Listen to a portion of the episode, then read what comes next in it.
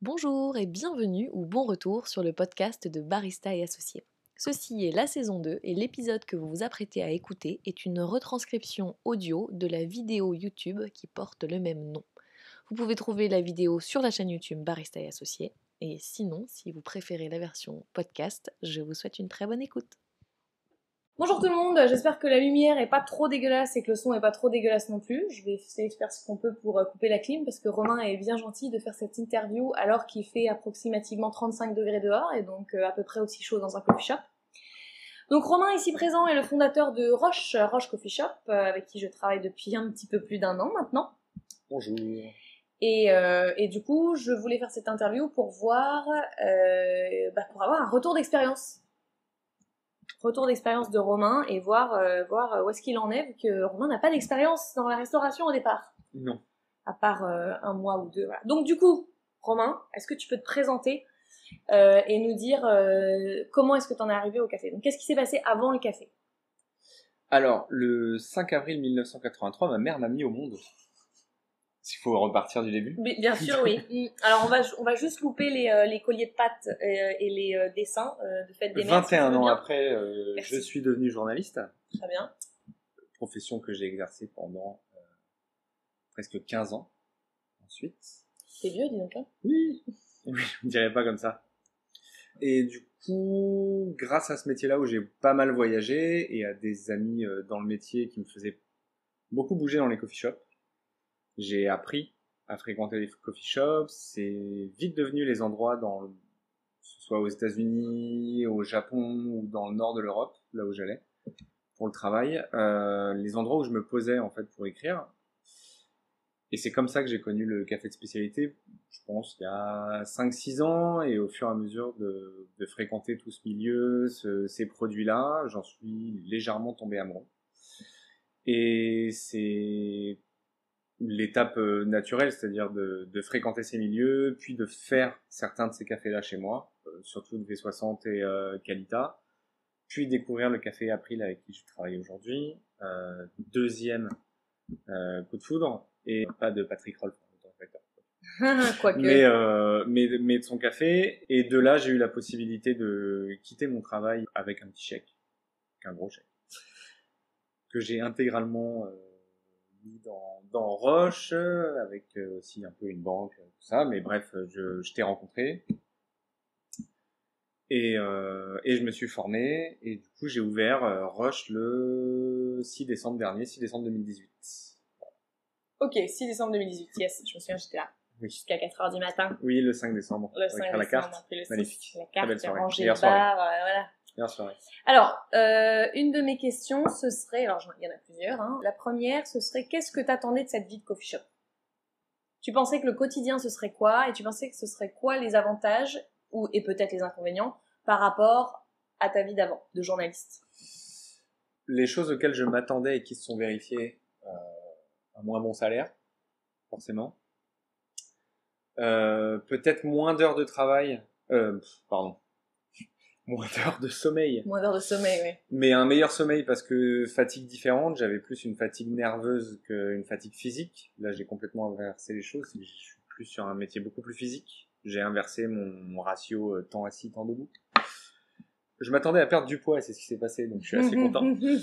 le régime, le voilà. régime. Euh, le régime travaux plus le régime ouverture. Un retour au rapport avec les gens. En fait, c'est quelque chose que je cherchais pas mal. C'est quelque chose que j'attendais parce que bizarrement le journalisme parle beaucoup aux gens, mais en fait je parlais de moi, je faisais des choses de plus en plus abstraites et euh, de moins en moins proches des gens, donc du coup j'avais besoin de ce rapprochement aussi. Et c'est ce que j'ai eu. Oui, des choses, bah, n'ayant jamais travaillé dans la, dans la restauration, j'apprends tous les jours, je continue à apprendre, je continue à faire quelques erreurs, mais euh, je les corrige vite. Puis t'es là régulièrement pour me taper sur les doigts, donc euh, ça va. Donc ce que t'attendais, si je fais un résumé, c'est moins de sommeil, plus de fatigue physique, moins de, physique mentale, moins de euh, fatigue mentale, plus de travail debout plutôt qu'assis, plus d'échanges avec les gens. Ouais. Autre chose? Hmm. Ton rêve en fait, quand tu t'es dit je vais ouvrir un coffee shop, c'est parce que tu voulais quoi? Ouais, en ouvrant un coffee shop, je voulais déjà plus d'indépendance pour moi. Ok. Euh, ce qui est le cas. Je suis mon propre patron, donc c'est aussi une pierre de coups. Quelque chose où vraiment on met la main à la pâte parce que euh, j'ai une cuisine qui est ouverte, donc je participe aussi à la cuisine. Le but étant aussi que les gens qui travaillent euh, chez Roche puissent aussi venir derrière le bar, euh, avoir cette expérience-là aussi, que je sois pas forcément tout seul à, à apprendre aussi chaque jour ce qu'on apprend chaque jour dans le café et aussi à transmettre tout ça parce que c'était quelque chose euh, en ayant vraiment les pieds sur terre. Pas, euh, désolé pour le langage, mais était plus haut que mon cul parce que je n'avais que un mois de, euh, un an de formation dire, dans le café. Un an et demi plus tard, euh, je sais toujours rien sur le café au final. Tu peux même. Euh, un petit peu, mais un peu plus euh, qu'un an et demi. un peu plus qu'un an et demi, mais là, par exemple, avec la canicule, j'apprends beaucoup de choses. tu le café. m'étonnes. J'apprends beaucoup de choses sur les moulins, hein, sur, les Sur les machines, moulins, sur voilà, sur euh, le fait que comment le se café comporte. coule. Voilà, beaucoup plus vite. Non, je m'attendais à, je m'attendais à beaucoup de fatigue, ce qui s'est vérifié et puis euh, même décuplé.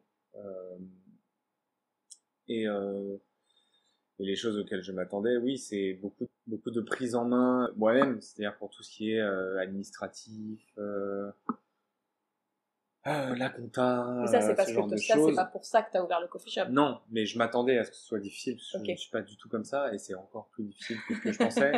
Tu Et, euh, et voilà, et pourtant c'est des choses qui restent très très importantes, parce que c'est bien d'être euh, focus sur ce qu'on fait euh, dans le shop, mais il y a aussi tout- tous les tous les aléas et tous les tous les alentours et qui en fait sont extrêmement importants, mais qui peuvent vite sortir de la bulle de concentration. Surtout euh, qu'on n'a pas du tout envie de s'en occuper. surtout qu'on n'a pas d'autre envie de s'en occuper. Et je ne suis pas du tout quelqu'un qui procrastine. Donc, euh, c'est très simple. Ouais, bah, de manière générale, quand on n'est pas fan d'un sujet, on l'évite.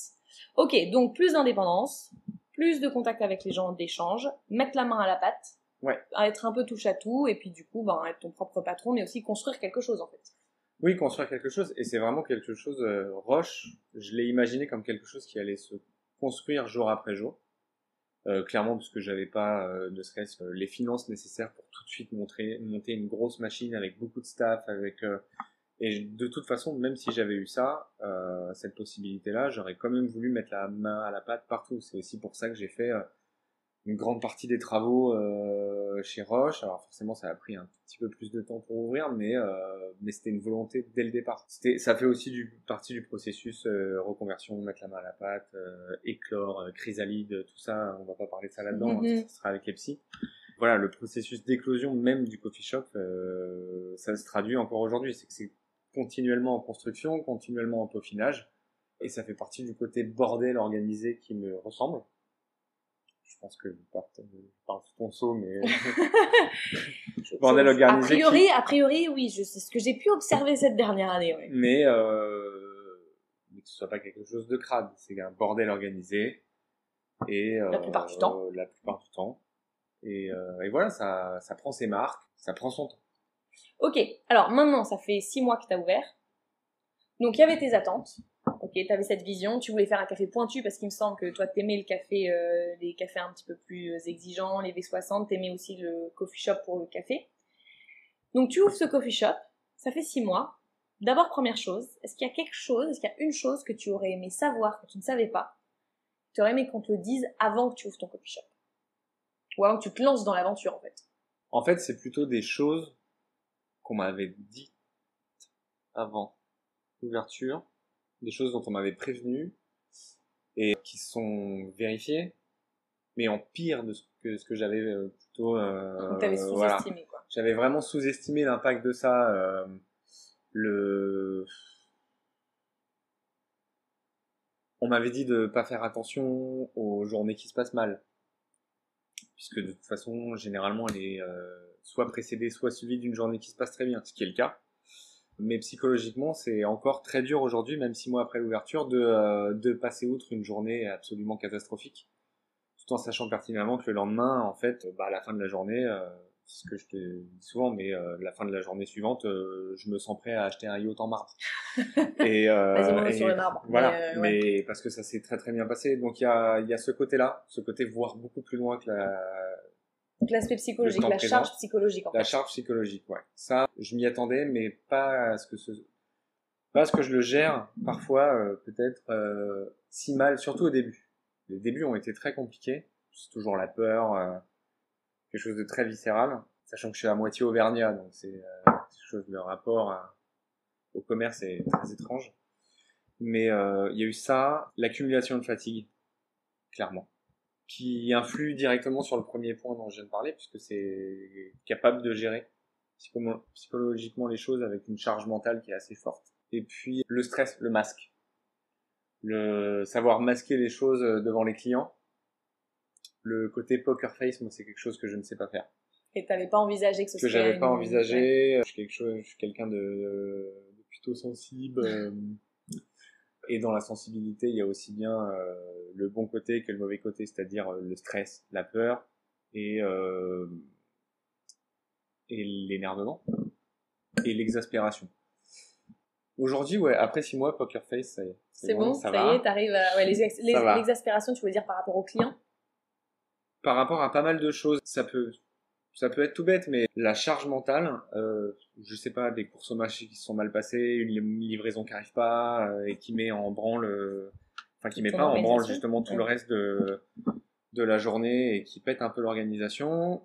Ça, ça avait vraiment tendance à me crisper et à me paniquer au départ, euh, alors que c'est des choses que j'avais à gérer au quotidien en tant que journaliste, parce que je, je gérais des gens, je gérais et là pour le coup maintenant c'est voilà c'est euh, il y a des solutions il y a une alternative à chaque fois euh, c'est pas grave. Et pourquoi tu penses que ça te marque ça, t'affectait autant alors que tu dis qu'en tant que journaliste c'est quelque chose que tu gérais déjà et que tu gérais mieux alors? Parce que je sortais de 15 ans d'expérience. Ouais.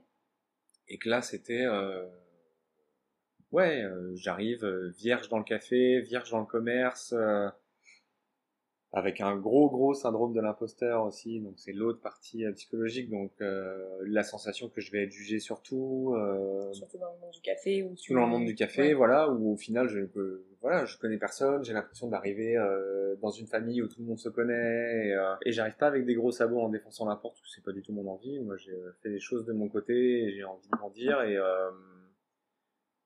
et pour ça après on y viendra peut-être mais pour ça j'ai la sensation que voilà ça se passe bien. euh, parce que j'ai quand même pas mal de gens du monde du café, euh, même si pour moi le monde du café n'est pas que les ce ne sont pas que les baristas ou les torréfacteurs ou les gens qui possèdent des coffee shops, mais c'est aussi euh, pas mal de clients réguliers que j'ai aujourd'hui et qui fréquentent beaucoup de coffee shops et qui n'hésitent pas à me parler de tel ou tel café, qui n'hésitent pas à me dire quand ça leur plaît pas ce que je viens de leur faire, qui euh, très rare. mais euh, mais voilà, pour moi c'est ça le monde du café et que petit à petit euh, on va dire, la chose, une chose qui me faisait peur avant d'ouvrir, c'était la peur de ne pas avoir d'habitués. Qui pour moi était un marqueur très important. De, pas forcément de la réussite de Roche, mais que les choses se passaient bien, que euh, ce que je proposais était euh, plutôt bien accueilli, euh, et que les gens reviennent. Je pense que je me, je me projetais en tant que client quand tu reviens, tu reviens aussi bien pour le produit que pour les gens qui sont derrière. Surtout sur un côté très ouvert, euh, ce que j'ai voulu euh, chez Roche, avec euh, la cuisine et le bar où tout est ouvert. Je pense que le produit et le produit comme les gens qui le font, que ce soit pour la nourriture ou pour le café, sont aussi importants l'un que l'autre. ils se nourrissent mutuellement et, et passer de mois de voir les dizaines de têtes régulières semaine après semaine, jour après jour. Voilà, ça, ça m'a conforté et c'est aussi une des choses qui m'ont permis de tenir bon euh, sur les premières semaines, premiers mois, parce que c'est vrai que c'était très difficile. Ok. En termes d'angoisse. Ouais. Donc en fait, ce que tu dis, c'est s'il y avait quelque chose euh, que tu aurais aimé savoir en amont, c'est que c'est vraiment que le stress et les angoisses et les frustrations allaient, allaient être un énorme poids qui allait affecter tout ton quotidien et.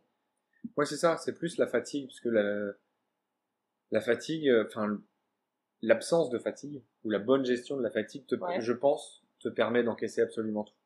Mais donc tu dis que le stress plus la fatigue plus l'appréhension d'être dans un milieu que tu connais pas avec euh, des gens qui sont plutôt exigeants sur le café etc a fait que le stress est monté plus fort que si tu avais été reposé et autres et, que finalement le fait d'avoir des réguliers t'a permis aussi de de souffler un coup. C'est ça, et puis c'est surtout que j'ai ouvert dans un contexte qui est particulièrement difficile, avec beaucoup de retard, euh, beaucoup de conflits entre ma copropriété, parce que je suis dans un monument historique, donc c'est très compliqué. Et euh, ça, pareil, hein, si jamais vous devez vous intégrer dans un monument historique, regardez bien, bien tous les documents. À deux fois et... puis même réfléchissez à deux fois, parce que même si l'immeuble est très joli, euh, parfois, Oui, parfois je me dis que j'aurais peut-être dû chercher un autre local aussi. Euh, et j'aurais fait les choses euh, à l'identique. Après, le local n'aurait pas été ordonné de la même manière, mais euh, c'est vrai que c'est très compliqué, ça m'a mis beaucoup de retard, et ça, ça a ajouté du stress dès l'ouverture. Et ça, c'était euh, ça, c'était quelque chose auquel je m'attendais pas. Tout le reste, je m'y étais préparé, mais même en m'y préparant, je savais que ce serait difficile. Mais cette partie-là de quasiment trois mois de retard sur l'ouverture euh, m'a mis dedans, clairement. Ouais, il n'y avait pas En beaucoup de termes marge. de quoi. gestion de stress. Mais j'ai pas du tout de marge. Donc il n'y avait pas de physiquement marge de, ouais. il n'y avait pas de marge de prévu et du coup euh, Voilà. ça a pris un, ça, ça, ça a foutu un coup sur le reste. Oui. Ok, alors maintenant quand tu regardes Roche, vous vous pouvez pas voir, mais j'essaierai de mettre des photos. Quand tu regardes Roche, est-ce que tu dis c'est le coffee shop que je voulais construire? Est-ce que ça correspond à ce que tu imaginais?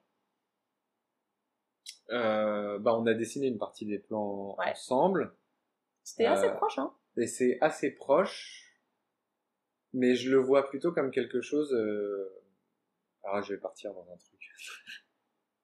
mais je le vois plutôt comme un, un endroit très organique. Donc qui est capable encore de, de se modifier. Donc tu penses qu'il est encore en train de devenir ce qui va Euh, voilà. vraiment être in fine. quoi. Euh, et puis concrètement, euh, c'est déjà légèrement différent à décembre dernier, je trouve, en termes d'ambiance.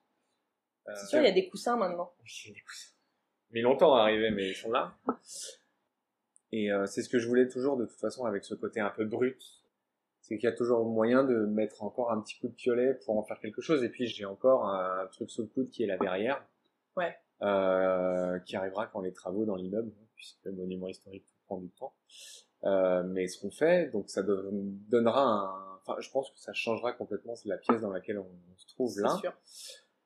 Euh, et ma première pièce euh, cuisine euh, bar café euh, va encore euh, changer légèrement. Donc euh, voilà. Donc ce que tu dis, c'est que c'est proche de ce que tu envisageais et que en tout cas c'est dans la bonne direction. En tout cas, c'est Oui. pas à l'opposé de ce que tu avais imaginé ou. Enfin, Oui, c'est ça. Donc c'est- t'es pas encore arrivé au bout. Au bout Non. de six mois, t'es pas encore arrivé là où tu veux que ce soit. Non, et en- encore une fois, il y a eu, euh, c'est ce qui était prévu dès le départ, c'est que euh, il y ait une base et que ça se travaille euh, sur les premières semaines avec euh, l'ambiance, comment on se sentait dedans avec le staff, comment les clients se sentaient dedans, comment euh, mes amis qui pouvaient venir donner leur ressenti et pouvoir bien orienter les choses. Euh, et le fait qu'il y ait eu du retard et le fait que j'ai ouvert extrêmement fatigué, ce genre de choses, tout a pris énormément de temps au final. Les quelques semaines se sont transformées en 3-4 mois. Et voilà, là on est sur les détails. Et puis de toute façon, il fallait que je focalise mon attention et les finances ailleurs sur les premières semaines. Ailleurs que sur la déco, tu veux dire. sur la déco. Mm. Ce qui est généralement le cas, hein, de toute façon. Mais euh, Ok, donc euh, donc t'es plutôt content. je suis plutôt content. Ok, cool. Est-ce qu'ouvrir un coffee shop a changé ta vie personnelle? Est-ce voilà, est-ce que ça t'apporte ce que t'espérais? Et d'un point de vue personnel, qu'est-ce que ça change? Je savais que j'allais être accaparé Par Roche et tout ce qui le concerne. Sincèrement, pas autant. Je savais que, alors, on, et on, c'est n'importe qui, dit toujours, euh, tu ou- oublie toute vie sociale pendant un an. Euh, tu vas ouvrir ton truc, euh, et puis pas forcément un coffee shop, hein, dès que c'est un commerce. Première chose qu'on me disait, c'est, ah bah de toute façon, oublie toute vie sociale pendant un an. Concrètement, c'est assez vrai. Euh, Une vie quoi? Pardon, je connais pas. et là, je suis à six mois et quand on me dit pendant un an, franchement, je j'ai pas l'impression que dans six mois, d'un coup, je vais ouais. revoir Ouais. tous mes amis. Puisque là, pour le coup, S'ils sont 90% encore là, hein. des gens que je voyais, Ouais. je ne les vois plus. Même et qu'ils viennent et pas? je reçois des mails, euh, des SMS, pas d'insultes, mais de... euh, Et on m'avait dit cette mécanique-là, c'est-à-dire que tous les gens qui te poussent à ouvrir, après plusieurs semaines ou mois, t'en veulent. Eh oui. Euh, parce qu'on ne te voit plus. You used to be fun. C'est marrant, je viens de voir un Euh. truc sur Instagram sur le sujet avec un, un graphique comme ça. Au Ouais, c'est ça. Vas-y, fonce. Bah, t'es où? Oh bah, t'étais sympa avant. Et après, il y a les- la phase, mais tu te prends pour qui? Et après, il y a, ah putain, c'est trop bien, je vais faire la même chose. Voilà. Faut voir la bout euh, du tunnel. Bah, c'est un peu comme le graphique de Barney Stinson dans Ouais. Met Your Mother de euh, plus elle est folle, plus elle est belle. Et qu'à un moment donné, les, ça se rejoint. les graphiques se rejoignent. C'est plus on te pousse, plus on t'engueule. D'avoir ouvert et qu'on ne te voit plus. Et euh, du coup, je je sais pas si tu pourras faire des effets spéciaux pour Non, je voit les ferai pas, mais il série. va falloir les avec les imaginer. hein. pointillés et trucs. Mm, mm, Non, non. Mais euh, Et pourtant, hein, je les aime, mais euh, on comprend pas. Par exemple, je suis fermé le lundi et le mardi. Et pour eux, donc le lundi et le mardi, je suis en week-end. donc, vos jours de fermeture, voilà. euh, vous allez voir, c'est un concept très particulier. Le jour de fermeture, c'est les jours où je travaille le plus, concrètement. C'est les jours où je dépense le plus d'énergie, euh, parce que ce sont les jours de compta, les jours de course, les jours de...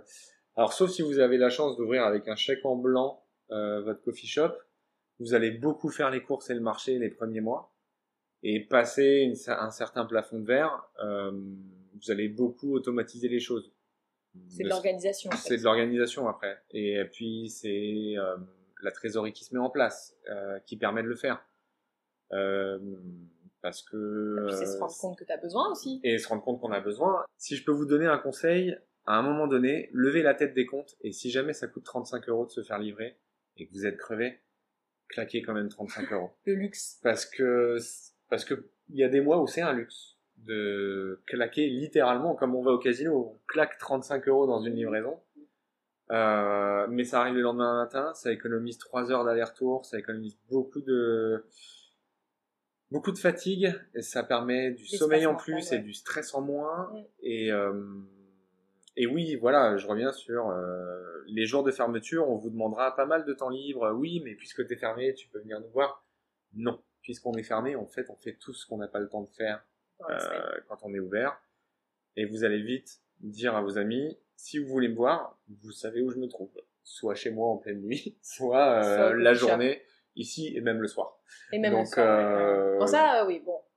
C'est le côté un peu voilà négatif, c'est que ça, ça crée des tensions, mais elles seront vite oubliées.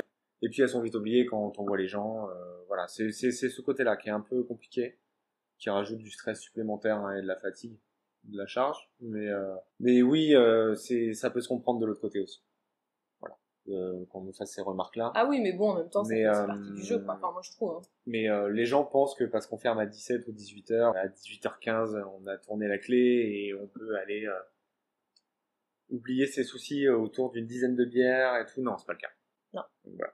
Tu continues. De temps en temps. Donc, est-ce que ça a changé ta vie personnelle La réponse est oui, parce que tu n'as plus de vie personnelle. Je n'ai plus de vie personnelle. Et, euh, et potentiellement, tu es peut-être fâché avec tes amis, mais tu sauras te rattraper pour- d'ici six mois, vu que dans six mois, apparemment, Oui, ce c'est sera ça. terminé. C'est ça. Et puis comme j'ai la clim, euh, peut-être Ah oui. que je vais les voir ces jours-ci. Hein. avec, avec la grosse chaleur. Ok. Qu'est-ce que tu ferais différemment si tu refaisais cette ouverture? Donc, en fait, je voudrais une chose que tu ferais différemment et une chose que tu ferais à l'identique. Si tu devais tout recommencer maintenant après six mois. Si je devais changer un truc, ce serait le, ce serait le, le local, sa localisation, parce que le monument historique, en fait, c'est, euh, faut le savoir, hein, je l'ai dit tout à l'heure, mais c'est, euh, c'est vraiment super chiant.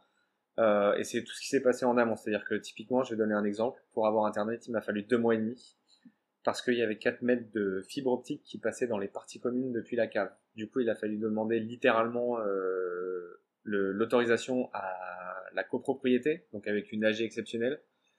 Euh, et euh, en gros, l'avis à Anne Hidalgo aussi, puisque c'est un, un monument historique. Et donc, il a fallu deux mois et demi pour que j'ai internet. Finalement, assez court, hein. Ce qui est assez court, hein, sauf que j'avais euh, j'avais euh, Orange donc qui attendait depuis euh, presque trois mois pour et ça le jour où j'ai eu l'accord, le lendemain ils sont venus une demi-heure après c'était installé. C'est réglé, ouais. Donc euh, sauf que j'ai ouvert sans internet et c'était très compliqué avec la disposition que j'ai d'avoir une super salle où on peut venir travailler un peu au calme et tout, de pas avoir internet euh, et surtout bah mes enceintes, euh, la musique ça venait de du wifi de mon iPhone donc c'était vraiment euh, c'était et, et pour ça c'est pour tout tout, tout, tout est chiant en fait administrativement euh, à cause de, du monument historique. Donc, J'aimerais avoir le même local, mais ailleurs. Donc, pas un monument historique. Pas un Ça, monument s'il y avait une chose que tu ferais différemment, ce serait ça Oui. pour la partie administrative plus que pour la partie financière. Ok. Une chose que tu ferais à l'identique. Ma première salle, mon bar. Pardon? La première salle qui contient le bar et la cuisine. Donc, tu le ferais de la même façon? Euh, je ferai ça de la même façon dans un autre local. euh, je et du coup, ça dépendra du local quand même. Parce que là, on a conçu le bar euh, pour ouais, mais c'est une enfilade et c'est euh, ce, ce concept-là, je le trouve assez cool. Ce qui se fait un peu de plus en plus, hein, ce qu'on voit de plus en plus, mais euh, et du coup, par extension, le mode bar. Je garderai le mode bar, même si par moment c'est un peu chiant. mais en fait, ça crée un tel lien avec les gens, et c'est pour ça que je l'avais pris au départ. Et euh, parce que j'avais l'espoir de créer une connexion avec les gens. Mhm. Ce côté un peu comptoir, vieux zinc euh, à l'ancienne, alors que ici, dans cette salle, euh, dans la salle d'à côté, on est plus coffee shop. Ça soit avec son ordi, on discute avec les gens de, ensemble. Euh, dans la première salle, le mode bar, en fait, j'y croyais pas hein, au début. C'était un, c'était un pari. Mais euh, l'effet tout de suite, les gens se sentent à l'aise avec le fait de venir parler avec le barista, de venir parler avec la personne en cuisine. Cette, ce prolongement, euh, le bar où on peut s'asseoir, regarder la personne faire les plats, euh, moi faire les boissons, euh, et, et que ce soit aussi bien des gens qui connaissent le café que des gens qui ont envie d'en savoir plus sur ce qu'ils viennent de, manger ou de boire, en fait, ça devient automatique parce que du coup, je suis pas tourné pour faire le café ou de côté ou caché derrière un bloc de euh, 80 kilos et de presque un mètre. Et du coup, ouais, naturellement, euh, les choses se font et c'est euh, c'est assez magique. Magnifique. Et donc, en fait, il y a plein de gens qui disent Ouais, mais le problème du mode bar, c'est qu'on l'identifie pas comme étant une machine à café.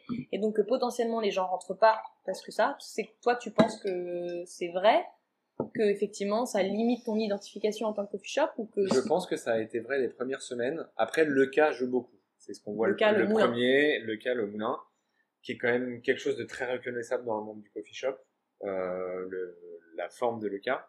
Mais le, le plus drôle, en fait, c'est que les gens qui se sont le plus trompés sur le fait de, de prendre mon, mon mode bar pour des tireuses à bière, c'est les représentants en marque de, de machine à espresso.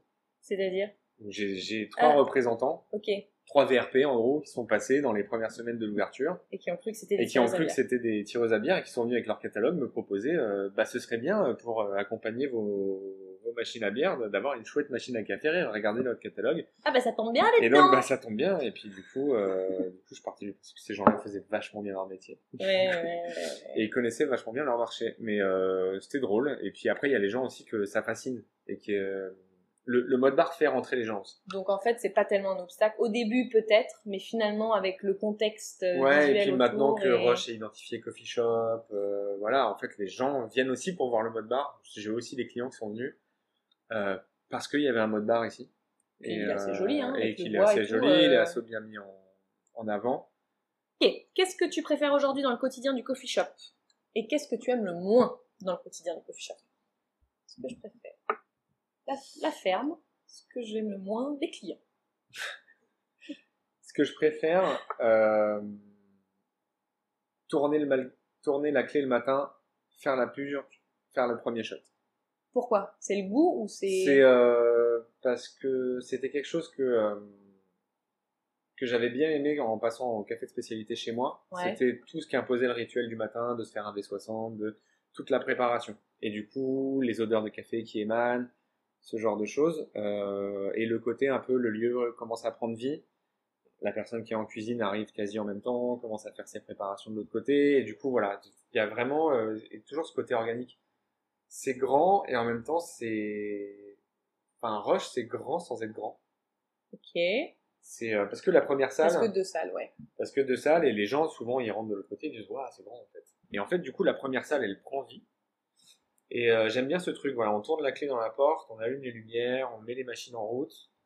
Et ouais c'est assez chouette ce qui se passe. Et puis j'utilise un café tellement dingue que du coup voilà ce qui en émane les odeurs c'est cool. Euh, ce que je déteste le plus c'est l'inverse, c'est devoir C'est la fermer. fermeture. C'est Ouais. la fermeture, c'est une tannée au possible.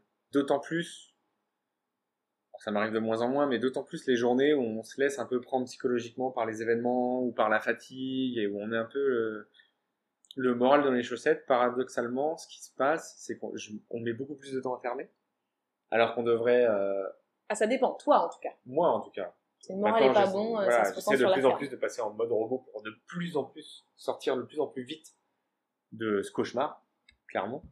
Mais oui, toute la fermeture, en fait, c'est compliqué. Et même au début, quand ça se passait bien, la fermeture était compliquée parce que, enfin, là encore, c'est un truc psychologique. Je sais pas si ça arrive à d'autres propriétaires de coffee shop, mais c'est un tel accouchement.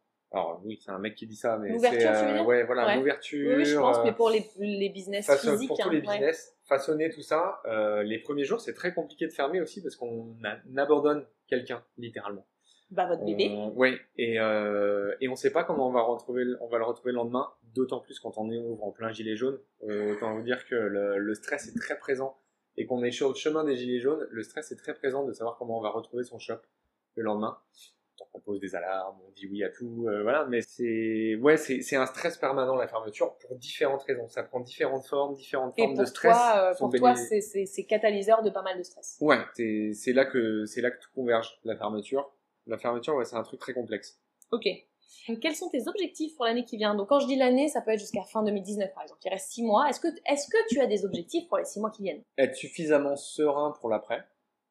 C'est-à-dire les différentes phases que j'ai imaginées pour Donc, atteindre tes objectifs financiers. Voilà. C'est ce qui conduit la, la majorité de mes envies pour le reste de l'année. Après, c'est, euh, oui, c'est mettre en place continuellement des choses. Donc, c'est euh, des choses différentes, des, des, nouvelles boissons, euh, des façons différentes de proposer le café, un système de guest aussi que j'aimerais bien mettre en place, mais plus avec des torréfacteurs français, parce que moi, je veux continuer à bosser avec April, parce qu'il y a une histoire particulière avec April, les faire rentrer petit à petit, voilà, de temps en temps, euh, gens différents, et pourquoi pas des Français. Ok, donc finalement, ça revient à ce qu'on disait tout à l'heure, du fait que t'es pas encore arrivé au bout du chemin dans ce que tu veux de ce lieu et de ce que tu attends. Donc du coup, c'est t'espères que d'ici six mois, tu auras fait la majorité et que tu auras une stabilité financière. Donc finalement, là, tes objectifs financiers, tu les atteins de temps en temps, mais pas tout le temps, et ce qui accumule, enfin, ce qui rajoute au stress. Oui, c'est ça, et trouver la, la bonne inertie, en fait, financière, où le truc roule, euh, où les craintes sont minimes, euh, enfin, elles deviennent... Je sais les pas craintes si ça existe, hein. On verra suspense. Mais d'après ce que j'ai compris, l'entrepreneuriat de manière générale, euh, c'est t'as des phases comme ça, où tout se passe bien, et puis tu t'as un coup de stress. Loin de moi l'idée de te stresser, hein. De, Non, et puis mais, bon, un de mes autres objectifs aussi, c'est de pouvoir engager quelqu'un de plus, par exemple. Pas pour me décharger moi, pour déjà créer un job en plus. Ça, c'est intéressant. Enfin, de mon point de vue, c'est quelque chose qui me tient à cœur. Pouvoir créer un, un au moins un job de plus, Mhm. mais pas pour le plaisir euh, d'économiser de l'énergie de mon côté. Parce que ça voudra dire aussi que le rush est sain, Donc, tu veux euh, dire est que stable. le et, jour où t'arriveras, euh, tu auras atteint un gros objectif. et il adresse suffisamment de gens pour euh, avoir aussi besoin d'engager une troisième personne à temps plein et que ce soit bénéfique pour tout le monde. Donc c'est un indicateur. Je voudrais juste revenir sur une chose avant d'arrêter. T'as dit qu'April c'était une histoire un peu spéciale. C'est Ouais. pour ça que tu voulais pas, tu voulais le garder. C'est-à-dire donc April Coffee Roasters à Copenhague. Voilà. Patrick Roll, suédois, euh, qui torréfie à Copenhague. Euh, en fait, c'est une de mes meilleures amies qui m'a fait découvrir ça, il y a du coup trois ans. Et j'ai commencé à faire ça chez moi. Alors j'avais déjà euh, vu pas mal de cafés de spécialité, et euh, il se trouve que c'était un micro-lot euh, du Kenya, euh, qu'il y a eu pendant très laps de temps, je connaissais encore. J'avais pas encore tout le vocabulaire, tout le Mhm. recul euh, pour ça, mais c'est vraiment quelque chose, pardon encore pour le langage, mais qui m'a vraiment tapé en pleine gueule. Et gros, gros, gros coup de foudre. Ok. Et du coup, j'ai commencé à en commander, et c'était encore, euh, bon, ça reste encore pas mal, pas, pas mal cher après, hein, mais c'était encore plus élitiste à l'époque, en termes de prix. Euh, mais j'aimais bien ce côté un peu assumé euh, de l'élitisme, quelque chose d'assez, euh, et puis quelque chose d'assez de très très propre. Et le packaging, et l'histoire derrière, et euh, comment toute la marque est bien habillée aussi. Euh, voilà, c'est des choses qui me touchaient aussi. Oui, ça, ça a été l'une des rares fois où j'ai vraiment été touché par un café. Euh, Donc en fait, quand tu dis que c'est une histoire resté. euh, un peu spéciale, c'est que ça a été le coup de foudre finalement. Ouais, voilà, c'est ça. Et j'ai eu beaucoup de mal à retrouver quelque chose qui, en tout cas, était aussi constant à chaque fois sur différentes origines. Euh, Et avec un, vraiment un marqueur très clair, euh, une identité très claire, même si les origines étaient différentes. Il y avait vraiment, il y a vraiment une identité, quelque chose de très marqué sur ce café, sur Story Factor en tout cas. Il a une manière de faire partager ce qu'il fait Mhm. qui est, euh, il est très très proche des gens avec qui il bosse. euh, il peut répondre en pleine nuit à une question qu'on vient de lui poser à 3 heures du mat parce que euh, on se réveille, on dit tiens, je lui pose une question et puis il répond dans la foulée. Il a une approche ouais, très marquée et moi j'aime beaucoup les gens qui sont euh, voilà, ont des trucs très marqués et qui bougent pas de leur position et euh, et qui vont euh, et qui essayent d'apporter des différences et en plus qui touchent juste. C'est intéressant. Ok, donc finalement, t'as ouvert un coffee shop pour euh, pouvoir bosser avec ton coup de foudre. Non. Oui, bon, c'est vrai. C'est vrai, si, si vous venez chez moi et que je vous dis qu'il n'y a plus trop de stock, c'est parce que je le bois en fait. Tu, tu Mais bois je comme le ça, toi- le toi-même. En fait, tes jours off, tu les passes ici pour pouvoir Oui, euh, ça. passer plus de temps avec ce café, ces cafés. Euh, torréfiés C'est par pour passer d'un paquet de 250 grammes à des paquets de 3 kilos. Voilà, c'est ça. Globalement.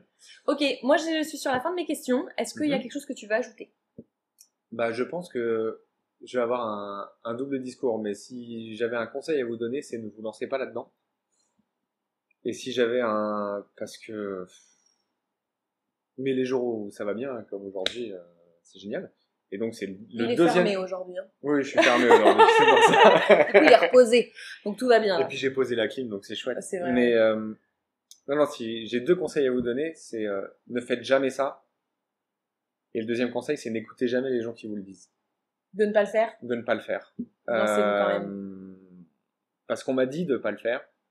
Ça- et en fait, ça m'a donné, avec force exemple, comme euh, ceux que je vous ai dit là, et je pourrais vous en donner tout un tas d'autres, mais euh, c'est pas le but ici. Et on a tous des, on a tous des relations différentes avec les ouvertures de shop et tous des raisons différentes de pas le faire.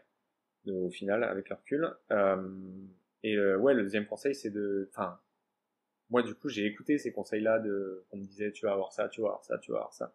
Effectivement, ça crée du désespoir, mais ça crée de l'énergie supplémentaire aussi. Ouais, puis ça Pour, permet d'être un peu euh, plus préparé Et peut-être. ça permet d'être un peu plus préparé. Et euh, effectivement, moi, j'avais fait une ouverture, je l'avais préparée de manière très journalistique, très, fa- très factuelle. J'étais allé voir plein de coffee shops et je leur avais demandé surtout, je veux pas vos histoires de reconversion, on a tous les mêmes, on a tous pété un port à 30 balles, on a tous voulu ouvrir un truc de bouche. Voilà.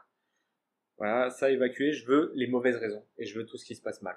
Et euh, moi, j'avais demandé que les mauvaises raisons, j'avais fait une dizaine ou une quinzaine d'endroits comme ça. Et je savais ce qui allait m'arriver. Et tout est arrivé. Et, euh, et au final, je suis encore là. Je pense que je suis encore là pour un bout de temps. Donc, euh, donc oui, ne le faites pas, mais faites-le quand même. C'est, euh, Bon, enfin, tout le monde a raison de dire qu'il faut pas le faire, mais Voilà, tout le monde a raison de dire qu'il faut ben, pas le faire, mais prenez ce conseil en pleine gueule. Ingérez-le, digérez-le. Et il faut, euh, il faut faire son projet et il faut vraiment, euh, même le jour où on tourne la clé pour la première fois, il faut vraiment garder en tête que ça va être dur.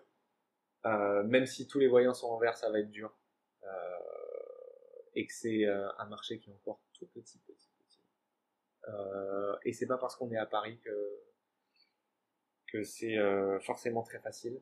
Au contraire, je pense. Euh, et que c'est quelque chose qui est encore très jeune et que et, et surtout si j'avais un conseil à vous donner derrière le bar, si je peux, euh, ne soyez pas fermé et ne pensez pas que vous en savez plus que la personne qui est en face de vous.